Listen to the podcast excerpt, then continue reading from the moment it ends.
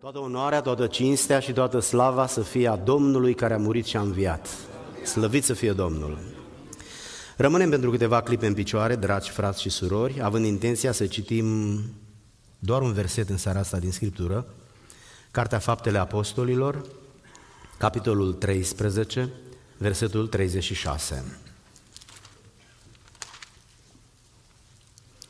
Faptele Apostolilor, capitolul 13, versetul 36. Și David, după ce a slujit celor din vremea lui, după planul lui Dumnezeu, a murit.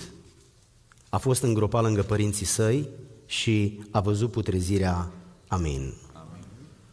Tatăl nostru, în această primă zi din an, ne-am ridicat încă o dată înaintea ta în picioare – ca să cântăm cântarea de laudă și să-ți respectăm numele sfânt și veșnic.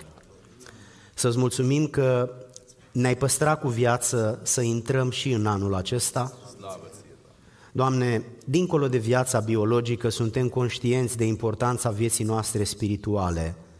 Te rugăm, ajută-ne în anul acesta să o hrănim mai bine, să îi acordăm mai multă atenție și grijă, Începe din seara asta, Doamne, să ne binecuvintezi prin cuvânt, să saturi sufletul nostru așa cum ne săturăm atunci când mâncăm bine. Doamne, să avem har și putere pentru ca să te putem urma plin de pasiune, consacrându-ne pentru lucrările care te proslăvesc pe tine, care lărgesc împărăția ta și care îți onorează numele Sfânt. Îți mulțumim că ne asculți, Tată. Doamne, îți mulțumim că ne asculți prin Hristos și prin Duhul Sfânt. Și adunarea să spună amin. amin. Oameni dragi, reocupați-vă locurile. Ne bucurăm de entuziasmul acestei perioade, sărbătorile de întruparea Domnului și de anul nou. În seara aceasta suntem mai puțin la adunare. Uh, se pare că sarmalele cârnații au biruit pe mulți. Ar fi trebuit să ne dea putere. Nu știu de ce ne-au luat puterea. Dumnezeu să aibă milă și să ne dea putere. În seara aceasta, fiind prima seară din anul 2024, m-am gândit să vă spun un mesaj care, cel puțin din punctul meu de vedere, încearcă să se încadreze în contextul acestei perioade. Capitolele de la 12 la 16 din Cartea Faptele Apostolilor se încadrează într-o secțiune dedicată slujirii Apostolului Pavel în Asia Mică. Și capitolul 13 surprinde activitatea spirituală a apostolului în Antiohia. Pavel a avut intenția să specifice evreilor că profețiile din Vechiul Testament despre mântuire pun în evidență persoana Domnului Isus Hristos și chiar dacă de multe ori vorbește despre Domnul Isus ca despre fiul lui David, nu este deloc vorba despre David. Și ca un argument că nu este vorba despre David, se face apel la Psalmul 16, versetul 10, acolo unde spune că prea iubitul tău nu va vedea putrezirea și versetul pe care l-am citit precizează că David a făcut câteva lucruri, dar în final a murit și a putrezit. Singurul care a murit, dar n-a putrezit pentru că a înviat, este Hristosul. Și pentru că El a revenit la viață trecând prin moarte în locul nostru, El trebuia să moară, că altfel muream noi. Dar doar a murit însă n-a putrezit, ci s-a întors prin înălțare în cer, a ispășit păcatele noastre prin moartea sa. Pentru noi lucrul acesta este simplu că n-am crezut niciodată altfel, dar pentru evreii care l-au onorat foarte mult pe David, fiind marele rege al poporului evreu, ă, ei interpretează scripturile și acum ca și atunci într-o manieră extrem de subiectivă, aproape etnică și națională.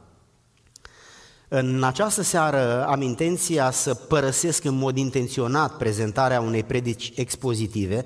De fapt, nici nu pot să țin o predică expozitivă dintr-un singur uh, verset și voi avea o predică pe subiect, uh, inspirat din uh, pasajul acesta scurt pe care l-am citit și anume David a slujit celor din vremea lui. Așa se numește predica mea din această seară. Doar că uh, eu, sigur, uh, o voi numi slujind pe cei din vremea noastră. David a slujit pe cei din vremea lui, însă și David și cei pe care el i-a slujit au murit de mult. 3000 de ani în urmă a trăit el și ei. Acum trăim noi și alți ei, dar și noi trebuie să-i slujim pe oamenii din generația noastră. Deci predica mea se numește slujind celor din generația noastră. Revenind la David și la generația slujită de el, afirm faptul că el a făcut o slujire monumentală, slujind pe cei din generația lui. El a transformat sătucul Iebusului în celebra capitală religioasă a lumii numită Ierusalimul. El a adus cortul întâlnirii în Ierusalim. El a pregătit materialele necesare construirii templului, lucru pe care l-a făcut fiul său Solomon, pentru că Dumnezeu nu i-a permis să-l construiască el, datorită la ceea ce el a făcut după voia lui Dumnezeu până atunci. El a mărit, a instruit și a consolidat armata, a așezat în fruntea ei niște viteji, niște generali de excepție. El a lărgit hotarele țării, a eliminat idolatria și aproape că a impus sfințenia. El a format și a așezat în slujbă preoți, leviți, căpetenii peste căpetenii. El s-a apropiat de Dumnezeu cu pocăință și a inspirat națiunea să-L urmeze, să facă același lucru. Pentru că am vrut să spun doar câteva cuvinte despre David, plecând de la faptul că el atunci a slujit pe cei din generația lui, îl lăsăm pe el și pe ei atunci acolo și mergem prin istorie cale de uh, 3000 de ani într-o fracțiune de secundă și ajungem la noi și la generația noastră, slujind generația noastră. Spun lucrul acesta pentru că fiind la început de an, avem nevoie de un scop. Și scopul are două obiective. Întotdeauna scopul este unul singur și obiectivele sunt mai multe și explică scopul. Scopul este să ne apropiem de Dumnezeu și să facem voia sa, dar obiectivele sunt să ne sfințim în mod personal și să-i slujim pe alții. Să ne sfințim în mod personal și să-i slujim pe alții. Primul obiectiv este în legătură cu eu, cu noi. Al doilea obiectiv este în legătură cu ceilalți, adică cu aproapele, cu oamenii care trăiesc în jurul nostru. Noi nu putem să facem un bine celor din Kenya, spre exemplu sau celor din Sudan. Nu. Ăia vor muri și nu îi vom cunoaște.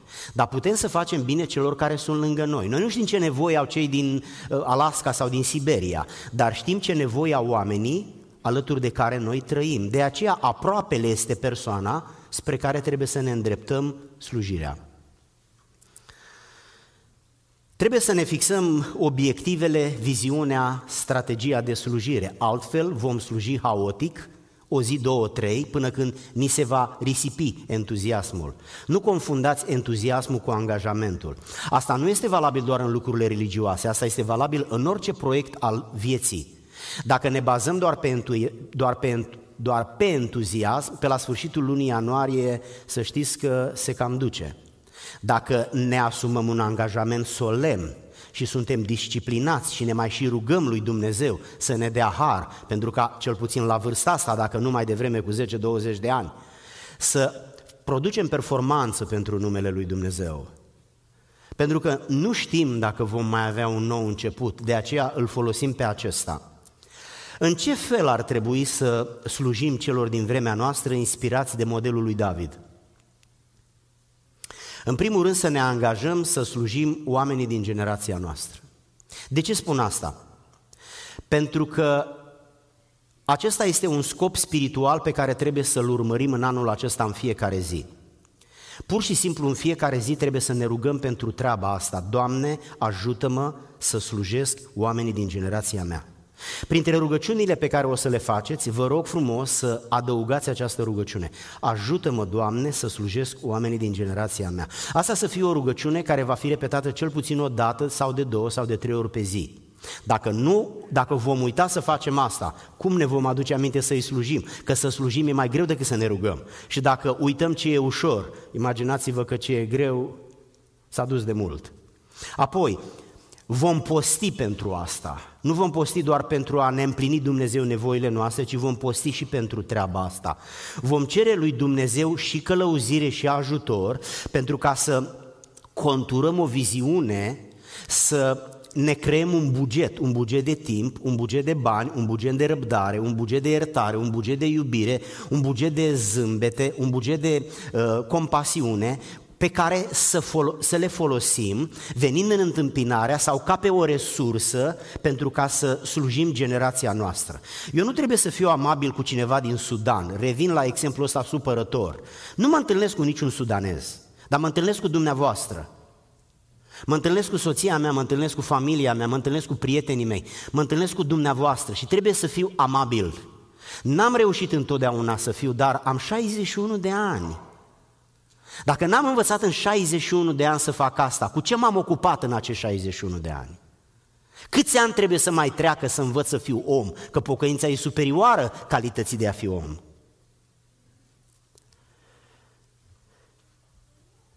Este un scop spiritual pe care trebuie să-l accesăm, să-l updatăm în fiecare dimineață.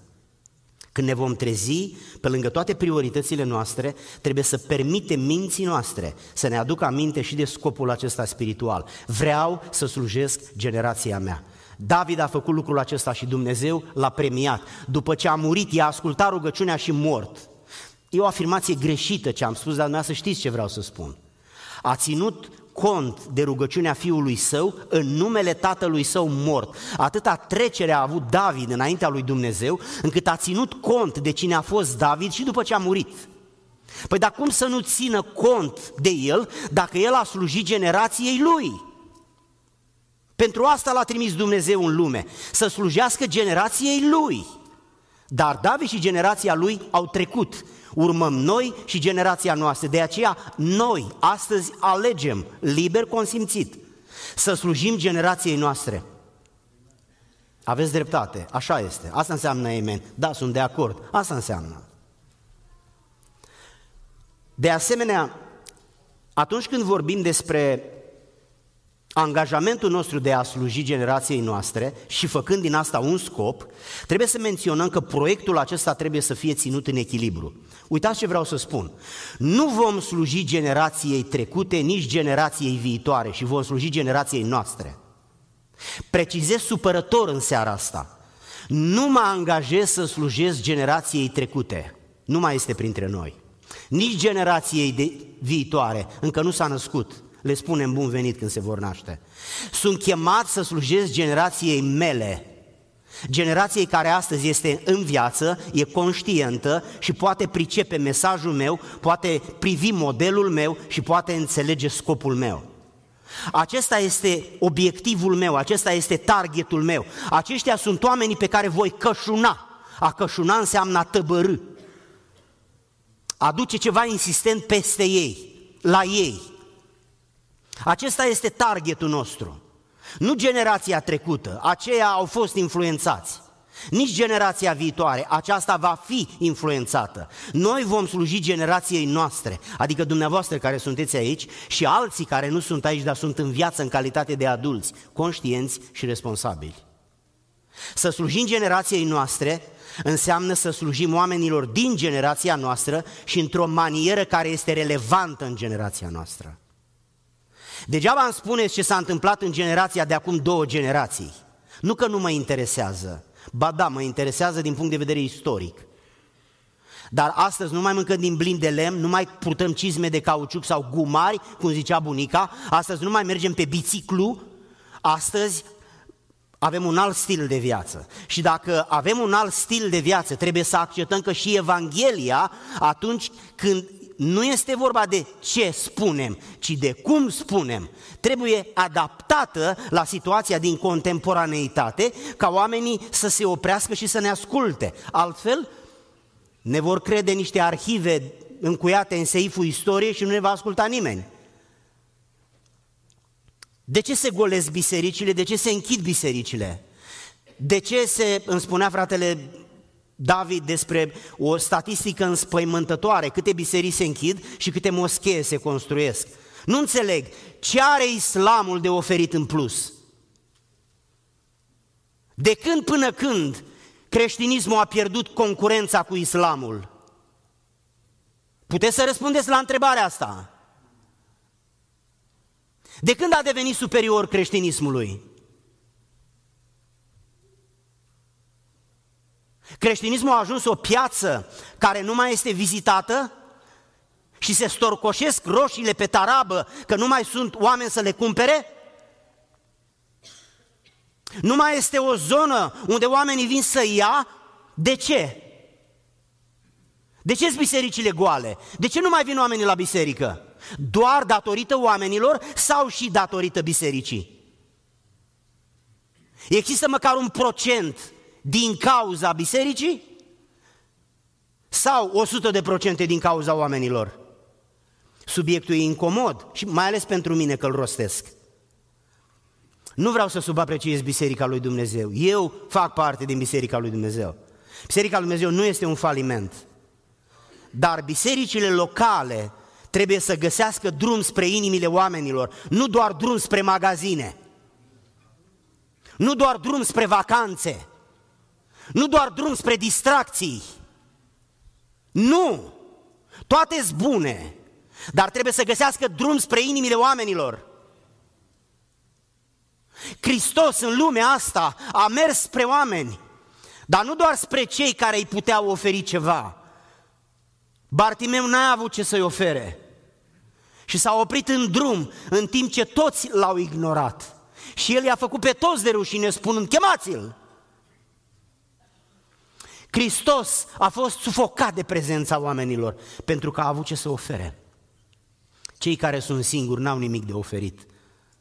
La un restaurant care nu mai are mâncare, nu se mai duce nimeni. Și la un restaurant unde în fiecare zi se îmbolnăvește cei care mănâncă acolo, nu se mai duce nimeni. Capătă o reputație de care fug și morții, nu doar vii. Reputația unui restaurant atrage clienții, dacă e o reputație bună. Și dacă e o reputație rea, mai bine ne luăm o rudă de salam și o, o, o pâine și mâncăm decât să ne ducem la prăvălia aia care e dezgustător. Biserica este asemenea unui restaurant din punct de vedere al subiectului meu.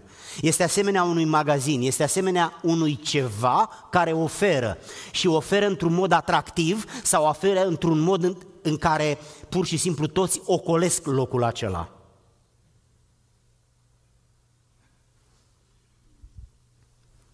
David a fost înconjurat de generali, înconjurat de generali, de armată, de administratori, de profeți. A creat sărbători care au rămas în istorie. A fost un împărat cu magnetism, cu viziune. El a avut expansiune, a cucerit, a lărgit hotarele țării. El a, a ridicat moralul oamenilor. El a creat așteptări, El a împlinit așteptările. El a fost plâns când a murit. Nu s-a spus bine că s-a dus, că am scăpat de el, cum am zis noi de bietul Ceaușescu. Slujind generației noastre. Cum? Slujind generației noastre, nu generației care a trecut, nici generației care a fost. Slujind nu cu legalismul din trecut, nici cu liberalismul din viitor, ci slujind cu conservatorismul. De fapt, am observat în întâlnirea mea cu oamenii că oamenii nu înțeleg ce înseamnă să fii conservator. Și ei confundă a fi conservator cu a fi legalist. Oameni dragi, a fi legalist înseamnă să introduci legi în scriptură. Adică trebuie să fii tu în schel, n-ai voie să porți nu știu ce, n-ai voie să, sau trebuie să faci, adică lucruri care nu sunt, în, sunt scrise în Biblie și sunt improvizate de oameni, mai ales de predicatori și de cei care au autoritate. Eu pot să inventez pentru mine celebra, celebrul meu exemplu, eu când m-am pocăit, am spus că eu nu voi sta niciodată picior peste picior în adunare. Dar nu pot să predic asta, că nu e scris în Scriptură. Dacă aș predica, aș fi legalist. Dar eu nu stau în ce mă privește pe mine, pentru că mintea mea nu e o atitudine respectoasă. Dacă m-ar chema un om din Guvernul Statelor Unite la el în office și m-ar, m-ar ruga să mă așez, eu n-aș sta picior peste picior, pentru că în mintea mea culturală Eu apreciez stând picior peste picior ca o atitudine neîngrijită, foarte comodă, pe care mi-o permit cu familia și prietenii, dar nu în fața unui mare șef. Dar în fața lui Dumnezeu să stau așa pentru mine este ofensator și lipsit de respect. Dar nu pot să predic asta, că nu e scris în Biblie. Dacă aș predica-o și la alții, eu mi-o predic mie, dar nu la alții, aș fi legalist. Liberalist sau libertin sau liberal, deși există mici diferențe între cele trei accepți- accepțiuni, înseamnă să renunți la anumite lucruri din Scriptură care sunt scrise negru pe alb. Nu că introduci ca bunicul, ci scoți ca nepotul. Bunicul a băgat, ca și cum nu era destul. Nepotul scoate, ca și cum ar fi deprisos. Dar ce înseamnă să fii conservator? Să fii conservator înseamnă să iei era să zic gogonele, o parte dintre dumneavoastră înțelege ce sale, o parte nu. Să le pui într-un borcan cu oțet, cu piper, cu foi de dafin și cu sare, să le pui capacul, să le fierbi și după aceea să le mănânci peste un an exact în forma în care le-ai pus, adică le conservi. Folosește o metodă care sfidează timpul și putrefacția și peste un an sau doi sau cinci scoți roșia verde, tomatosul verde care l-ai pus și el este la fel. Conservatorii conservă ce este scris în Biblie. Nu introduc, nu scot, conservă ce este scris în Biblie. De aceea întotdeauna când cineva spune să faci un lucru, întreabă-l unde scrie. Dacă nu scrie, bye, mulțumesc frumos. Asta înseamnă să fii conservator, în raport cu a fi legalist sau a fi libertin. Apoi, în al doilea rând, ne angajăm să fim relevanți în slujirea generației noastre. Primul lucru, ne angajăm să slujim generației noastre. Targetul nostru este foarte clar, dar nu în manieră nici legalistă, nici liberală, ci conservatoare, biblică. Nu culturală, biblică. Dar în al doilea rând, în timp ce ne concentrăm pe, pe, pe generația noastră, vrem slujirea noastră să fie influent, influentă, să fie relevantă, să fie atractivă, să fie puternică, să aibă magnetism, să fie plăcută, să, să fie persuasivă. Să fie persuasivă înseamnă că mă bag în inima dumitale. Te simți că îți deschizi inima atunci când îți spun, că îți spun frumos. Și îți deschizi sufletul și mă primești. Asta înseamnă persuasiv. Una e să vorbești singur și să nu te urmeze nimeni și alta e să vorbești și să te urmeze oamenii. Pe Hristos l-au urmat mulțimile, nu oamenii. Pentru că a fost persuasiv, pentru că a fost compasional, pentru că a fost iubitor. El nu a ținut slujbe gândindu-se în altă parte. Ma, ma, ma, ma. Nu! El a vorbit și cuvintele astea au mângâiat, au ridicat, au explicat, au răspuns la probleme, au șters lacrimi. A existat acolo emoție, a existat acolo creație, a existat acolo unicitate, prospețime, nu repetare la nesfârșit care plictisește și pe cel ce o spune și pe cei ce aud.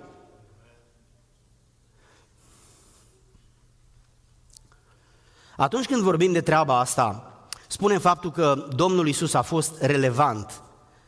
El nu a împrumutat stilul de viață contemporan. Nu. El a fost unic prin tipul de relație cu oamenii.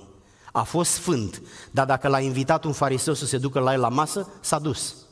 Dacă a venit o femeie păcătoasă și i-a spălat picioarele, el nu i-a zis nimic. Dacă i-a turnat parfum pe cap, el a apreciat-o. El a fost prietenos. Dacă l-a strigat Bartimeu, un cerșetor orb și nespălat, el s-a oprit și l-a tratat ca pe primarul din localitate. Hristos n-a făcut diferență între oameni din punct de vedere social, material, financiar, vârstnic, vârstă, etnicitate, popularitate, bani și așa mai departe. El a fost omul oamenilor. El a fost ca pâinea din care au mâncat toți și săracul și bogatul și deșteptul și celălalt. El a fost pentru toți. Așa trebuie să fie biserica. Nu doar pentru unii. Spune Iacov, aveți grijă cu diferențele. A fi relevant înseamnă a te face înțeles pentru a influența. nu doar a-ți face treaba și nici nu te interesează ce iese din treaba asta. Nu te interesează dacă cineva te ascultă sau nu. I don't care. Eu îmi fac treaba. Asta e treabă, mă? Asta nu-i treabă. A fi relevant în sens biblic înseamnă a-ți atinge anumite obiective, a înțelege cultura oamenilor cu care vorbești. De pildă, dacă ai merge la un chinez să-i predici Evanghelia, ar trebui să te gândești că la nu știe nimic despre creștinism și trebuie să te adaptezi la cultura lui, la bagajul lui de informații religioasă. Trebuie să-l iei de unde e, nu de unde ești dumneata. Că profesorul când te duci la școală nu-ți predă fracții din clasa întâia. Că dacă ar face așa, mai bine îl trimiți la muncă pe, să păzească oile pe copilul ăla decât să-l plictisească ăsta. Trebuie să-l iei pe unde unde e, trebuie să te duci la om unde e el, nu să aștept să vină el la tine, că el nu vine. Sigur că nu vine. Asta înseamnă că trebuie să ai o viziune, asta înseamnă că trebuie să ai un plan, asta înseamnă că trebuie să faci efort, asta înseamnă că trebuie să înțelegi omul la care îi vorbești. Dacă vorbești la niște copii, te adaptezi la ei. Dacă vorbești la un bătrân, te adaptezi la el. Dacă vorbești la o femeie, te adaptezi la ea. E iarnă, te adaptezi la iarnă, ți haină groasă. E vară, te adaptezi la vară, stai în pantaloni scurți. Ți-e foame, te adaptezi la... te duci la frigider. Nu ți-e foame, te adaptezi, n-ai ce căuta la frigider. Poate să bei apă sau un somn bun. Ei, tot la fel și cu Evanghelia, trebuie să o adaptăm. Vom fi relevanți în slujirea generației noastre atunci când nu vom compromite revelația. Uitați, am să mai recitesc versetul 36. David a slujit celor din vremea lui după planul lui Dumnezeu. Ce este planul lui Dumnezeu? Ăsta e planul lui Dumnezeu. Dar asta ce e? Revelația. Ce înseamnă revelație? Mesajul pe care Dumnezeu l-a descoperit, descoperirea voii lui Dumnezeu în forma celor 66 de cărți, se numește revelație. Dumnezeu și-a revelat. A revelat sau a descoperit sunt sinonime, cuvinte care au același înțeles. Eu nu pot să fiu relevant în afara revelației, adică să ies din Scriptură. Sunt, am văzut într-o biserică, nu mai știu cine, unul dintre dumneavoastră mi-a trimis un link, am vrut să-l pun pe screen, dar mi-a fost teamă că ofensez conștiința unuia dintre dumneavoastră. E un video de câteva secunde cu o sărbătoare de Crăciun, în timp ce câțiva tinerei cântă, apare un moș Crăciun, așa îmbrăcat tradițional moș Crăciun în adunare, în sfârșit, nici nu știu cum să spun, ca să fiu și decent și să spun și ce vreau să spun. Probabil că ați văzut treaba asta. A început să fugă și să facă caricaturi pe acolo, a început să arunce cu bomboane, să joace, alții au început să țopă. A fost un fel de circărie de prost gust în adunare. Bă, oameni, sunteți serioși? Dar nu vă e rușine. Păi de ați venit aici. Nu va ajunge lumea să, să faceți circ? Venim în prezența Domnului, atâta putem să-i oferim. Glumele noastre? Există un singur loc în Biblia asta unde glumește cineva și este apreciat? Există un singur loc în Biblia asta unde râde cineva și este apreciat? Nu că râsul e interzis. Nu, râsul nu e interzis, că nu l-am făcut eu, l-a făcut Dumnezeu. Dar când vii în prezența Domnului, vii în calitate de vinovat. De râs îți mai arde. În generația noastră se dezvoltă predicatorii glumeți ca să atragă oamenii. Cum i-a atras Hristos fără glume și fără râs? În afară de miștocăreală, mai avem și altceva? În afară de circ și de senzualitate, cântările sunt senzuale, cu gemete. Iertați-mă să, că trebuie să spun asta. Ați auzit cântări din astea? A, a, ceva de genul ăsta. Îl trimitem acasă, pe jos, dacă cineva în biserică cântă așa. Gemetele astea sunt potrivite în alt loc, nu aici. Insinuarea asta erotică în cântare, în muzică, nu are ce să caute aici, în fața Domnului, venim cu pocăință, nu cu eroticitate. Nu cu circ, nu cu miștocăreală. Nu vin să mă dau mare în fața dumneavoastră spunându-vă glume. Vă spun glume atunci când ne întâlnim să bem un ceai. Dar nu aici, că l-am invitat pe Iisus să vină. Și a fost atât de bun încât a venit. El nu gustă glumele mele. El a crezut că eu îl chem ca să-i spun iartă-mă. El a crezut că vine ca să mă pocăiesc și să valideze pocăința mea. Dacă încolo el vine ca să-l sfidez și să-l blasfemiez, doar ca să atrag oameni. Oameni la ce? La vedeta de mine? Sau la el care e onorat aici, e cinstit aici?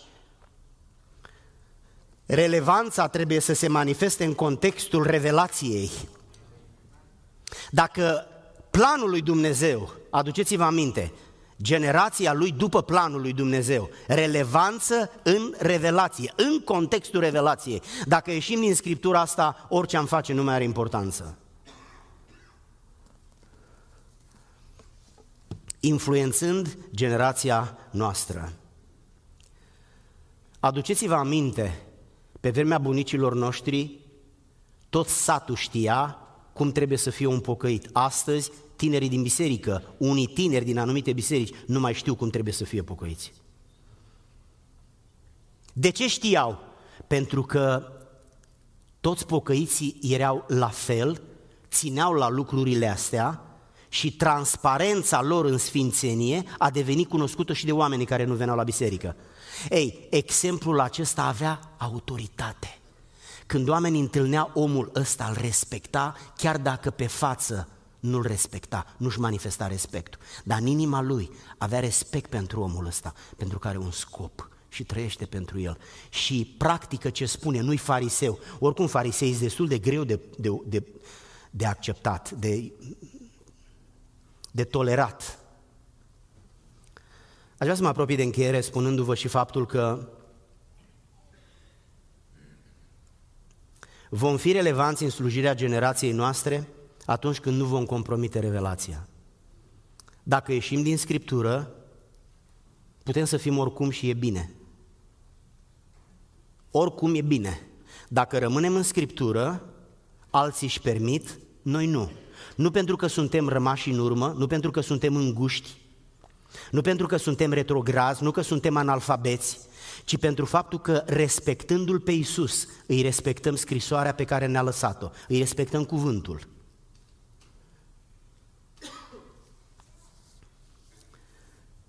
Ne angajăm să fim relevanți în slujirea generației noastre după planul lui Dumnezeu, după revelația lui Dumnezeu. Relevanța este culturală, însă nu subordonează revelația niciodată. Din potrivă, revelația subordonează relevanța și revelația dictează limitele, revela, re, limitele uh, relevanței. Uh, am avut intenția să vă ajut și v-am încurcat. M-am încurcat și eu, nu numai dumneavoastră. Oameni dragi, ce am vrut să spun în seara asta este următorul lucru. La acest început de an, Trebuie neapărat să avem un obiectiv. Nu este așa că mâine sau poi mâine sau când veți începe activitatea profesională. Aveți un plan? Aveți niște telefoane de dat? Aveți de vorbit cu niște clienți? Sau, mă rog, cu cine vorbiți? Vă faceți un plan și toată ziua acționați în baza acelui, acelui plan. Dacă nu v-ați face un plan, ce ați face? Orice ați face, tot bine e. Dar la sfârșit, zero bani, zero lei, zero dolar, zero euro. Trebuie să avem un plan la început de an. Iar planul nostru, scopul nostru numărul unu, este să ne apropiem de Dumnezeu, sfințindu-ne viața personală și slujind oamenii de lângă noi, slujind generația noastră. Pentru asta trebuie să ne punem în minte că în fiecare zi când ne trezim, printre grijile noastre, printre grijile noastre, nu îngrijorările noastre, este să fim relevanți pentru generația noastră. Să avem o mărturie care impune respect. Să avem o mărturie care e o imagine a sfințeniei lui Dumnezeu. Să avem o mărturie care vorbește despre neprihănire, despre cer, despre rai. Și să folosim revelația ca pe un suport al activității noastre. Dumneavoastră care sunteți, care lucrați în construcții, indiferent ce poziție aveți, nu este așa că lucrați după cod, pentru că vine inspectorul care are calitatea să vă pună să faceți încă o dată lucru, dar de data asta după lege. Ei, tot la fel, codul ăsta, by the book-ul ăsta, este revelația, este cartea, dar în interiorul acestei cărți noi trebuie să excelăm, să avem impact, să avem influență, adică un alt sinonim, relevanță. O biserică trebuie să fie relevantă. O biserică este relevantă atunci când oamenii vin acolo. De ce? Pentru că respectă oamenii din interior. Pentru că admiră oamenii din interior, pentru că au o părere bună despre oamenii din interior. De ce oamenii se duc într-o biserică și în alta nu se duc? De ce oamenii merg la un restaurant și în altul nu merge, e gol pușcă, suflă vântul? De ce? Pentru că e un alt bucătar, pentru că e un alt honor, pentru că are alt meniu, pentru că are, are altă calitate a alimentelor din care se pregătește mâncarea. Trebuie să slujim generației noastre după Biblie, nu după legalismul sau liberalismul nostru. Jos cu legalismul și cu liberalismul. Avem revelația, Dumnezeu e mai deștept decât noi, decât religia noastră legalistă și decât aerele liberale din mintea noastră. Oameni dragi, dacă Dumnezeu ne mai dă anul ăsta, vrem să facem mari sprăvi. Dar nu pentru ca să ieșim în evidență și nici pentru ca să câștigăm concurența cu cineva, ci pentru că dacă mai trăim pentru Domnul trăim.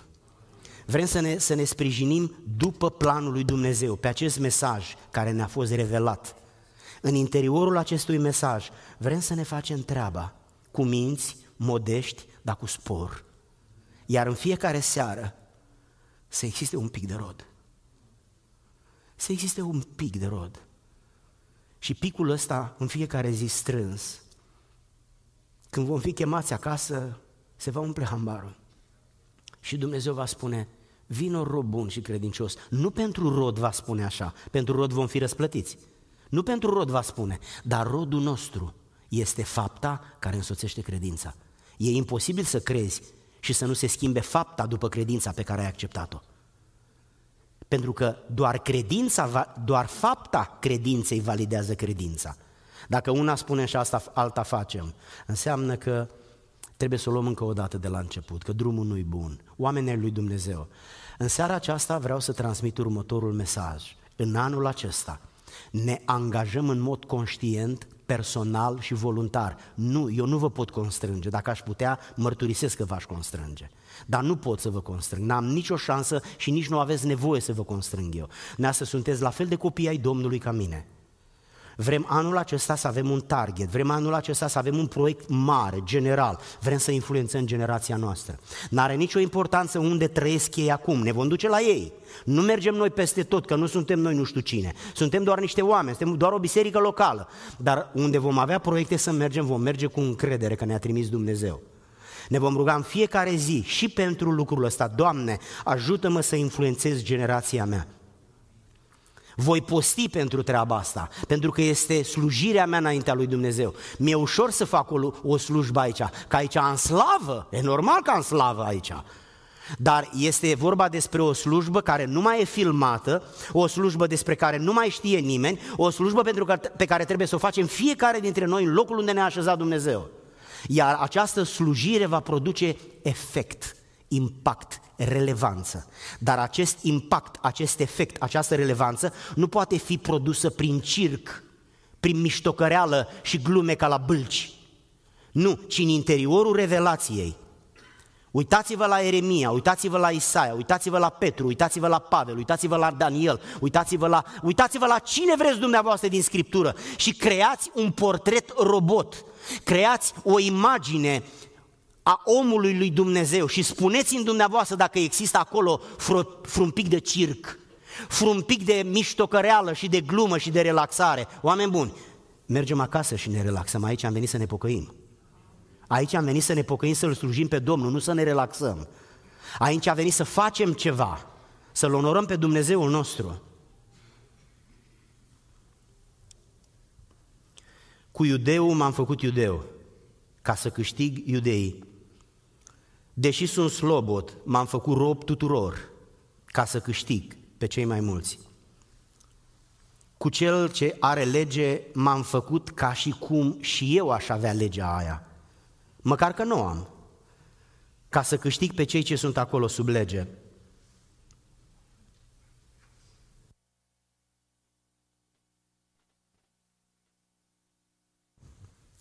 Și textul pe care îl cunoașteți continuă. Vrem să plecăm acasă în seara asta cu ideea asta în minte. Dumnezeu se așteaptă de la mine, în urma anilor în care a investit în mine, atâtea predici, atâta citirea Bibliei, atâta rugăciune, atâta stăruință, atâta experiență. Am văzut atâtea minuni, am fost martor la lucruri așa de mărețe.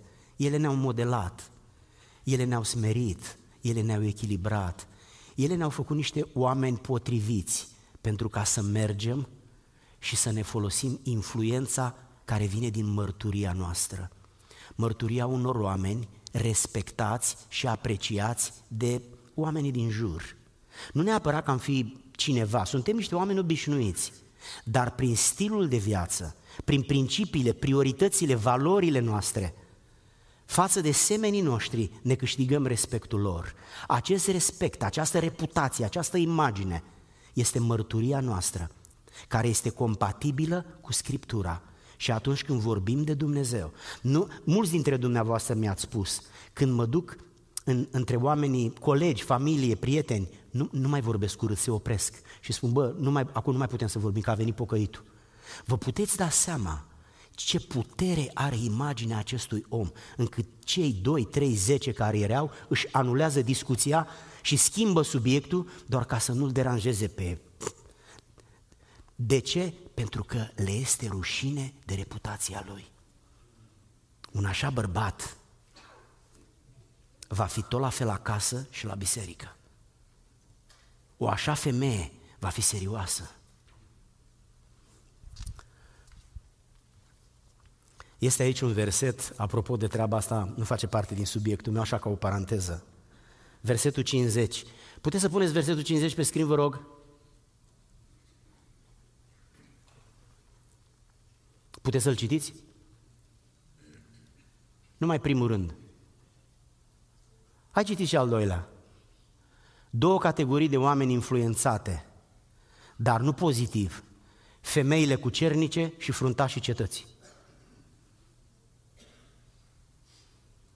Știți că n-am timp de comentariu și chiar dacă aș avea, nu-i subiectul meu în seara asta, dar vă rog frumos să nu uitați treaba asta, că de 2000 de ani ea este acolo ca să, ca să aibă un mesaj pentru noi. Oameni dragi, omul care este om impune respect, iar atunci când vorbește, oamenii tac și îl ascultă. Dacă atunci când vrei să vorbești, oamenii nu tac, înseamnă că nu te respectă. Dacă asta se întâmplă acasă, ăsta e un eșec de 99% el nu prea se mai rezolvă, pentru că încrederea pierdută nu mai vine înapoi. Vrem anul acesta să ne concentrăm pe influența, influențarea generației noastre, manifestând un impact, fiind relevanți în slujirea noastră, pentru că în felul acesta, dacă va mai fi un 31 decembrie, să stăm în fața Domnului mulțumitori, pentru că ne-a dat har care să ne modeleze, să ne transforme și să ne facă niște mici Pavel, niște mici Timotei, niște mici alți oameni din Scriptură. Aș vrea, scumpii mei, să vă invit să ne ridicăm în picioare și pentru că este prima zi din an și pentru că mai avem câteva minute, aș vrea să proclamăm, așa cum facem în fiecare zi de adunare dintr-un an nou, să proclamăm pasajul acesta pe care noi credem că a fost scris pentru binecuvântări de copii. Ascultați-mă, el nu a fost scris pentru binecuvântări de copii. El a fost scris pentru binecuvântarea copiilor lui Dumnezeu. Se folosește pentru binecuvântarea copiilor și se folosește pentru binecuvântarea la orice alt lucru pe care Dumnezeu îl binecuvintează. De-a lungul anilor noi am citit pasajul acesta, dar nu spunând numele copilului la sfârșit, ci rugându-ne pentru Betania și binecuvântând-o cu acest pasaj din numeri, capitolul 6, versetele 23 la 27. Așa că o să vă rog să spuneți amin la timpul potrivit și cu emoție să punem numele Domnului peste această biserică. Stimați părinți, copiii dumneavoastră cresc aici și dacă vor avea, dacă aici vor vedea oameni sfinți, imaginea aceasta le, le va predestina viața. Dacă soția dumneavoastră va fi aici, lucrurile rele din viața ei, dacă sunt, vor fi mustrate de comportamentul unor femei demne și serioase. Sau bărbatul dumitale va vedea și o altă imagine de tată sau de soț. Cineva care face ceva cu viața lui sau cu viața ei. Transformați locul ăsta într-o proprietate a lui Dumnezeu, unde Dumnezeu coboară și aranjează lucrurile și le binecuvintează, pentru că atunci când va veni, El se va atinge și de mine. Se va atinge și de membrii familiei mele. Nu mă va ocoli. E important să coboare aici. Dar nu va coboră nici într-un legalism unde Evanghelia lui Dumnezeu e unită cu Evanghelia mea și nici într-o circărie unde omul e VIP, iar Dumnezeu e invitat la început că a fost pe lista de invitații. Haideți să citim pasajul acesta și să proclamăm binecuvântarea lui Dumnezeu peste biserica care suntem noi, biserica locală Betania. Puteți să puneți pe screen, l-a spus deja, mulțumesc.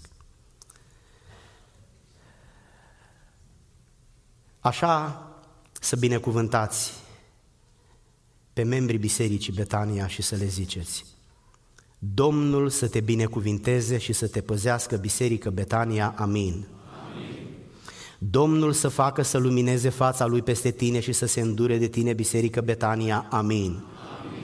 Domnul să-și înalțe fața peste tine și să-ți dea pacea Biserică Betania, amin. Domnul să binecuvinteze Biserica Betania, să binecuvinteze copiii, să binecuvinteze tinerii, să binecuvinteze elevii și studenții, să binecuvinteze adulții, vârstnicii, bolnavi, să binecuvinteze slujitorii, conducătorii, liderii, formațiile, departamentele, grupurile. Dumnezeu să binecuvinteze tot ce este de binecuvântat. Și Domnul să binecuvinteze că nu mai am timp să spun altă dată lucrul acesta pe fratele George Rimciuc, care în perioada următoare va merge în câteva țări în America Latină în misiune. Dumnezeu să-i dea biruință și resursele de care are nevoie. Oameni dragi, să stăm înaintea Domnului și să ne rugăm. Să-i aducem Domnului aminte, spunem noi oamenii, că această binecuvântare a lăsat-o în Scriptură ca să fie reactivată să fie activată de credința celor care vor crede că rugăciunea lor este primită și ascultată de Dumnezeu. Haideți să intrăm în rugăciune și să ne rugăm pentru Biserica Betania, să fie un loc unde oamenii se mântuiesc, unde oamenii se consolidează în credința lor, unde oamenii pleacă și se întorc în misiune și din misiune, unde oamenii se duc la cer lăsând în urmă un model care este dorit a fi urmat. Să ne rugăm Domnului.